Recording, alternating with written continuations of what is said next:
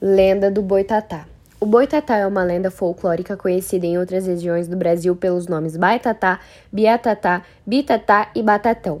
Na língua indígena tupi-guarani, significa cobra de fogo. Esse personagem folclórico é representado por uma grande serpente de fogo que protege os animais e as matas. Originalmente foi encontrado num texto do século XVI do jesuíta José de Anchieta. Sua narrativa sofreu muitas modificações ao longo do tempo, de modo que existem diversas versões conforme a região do país.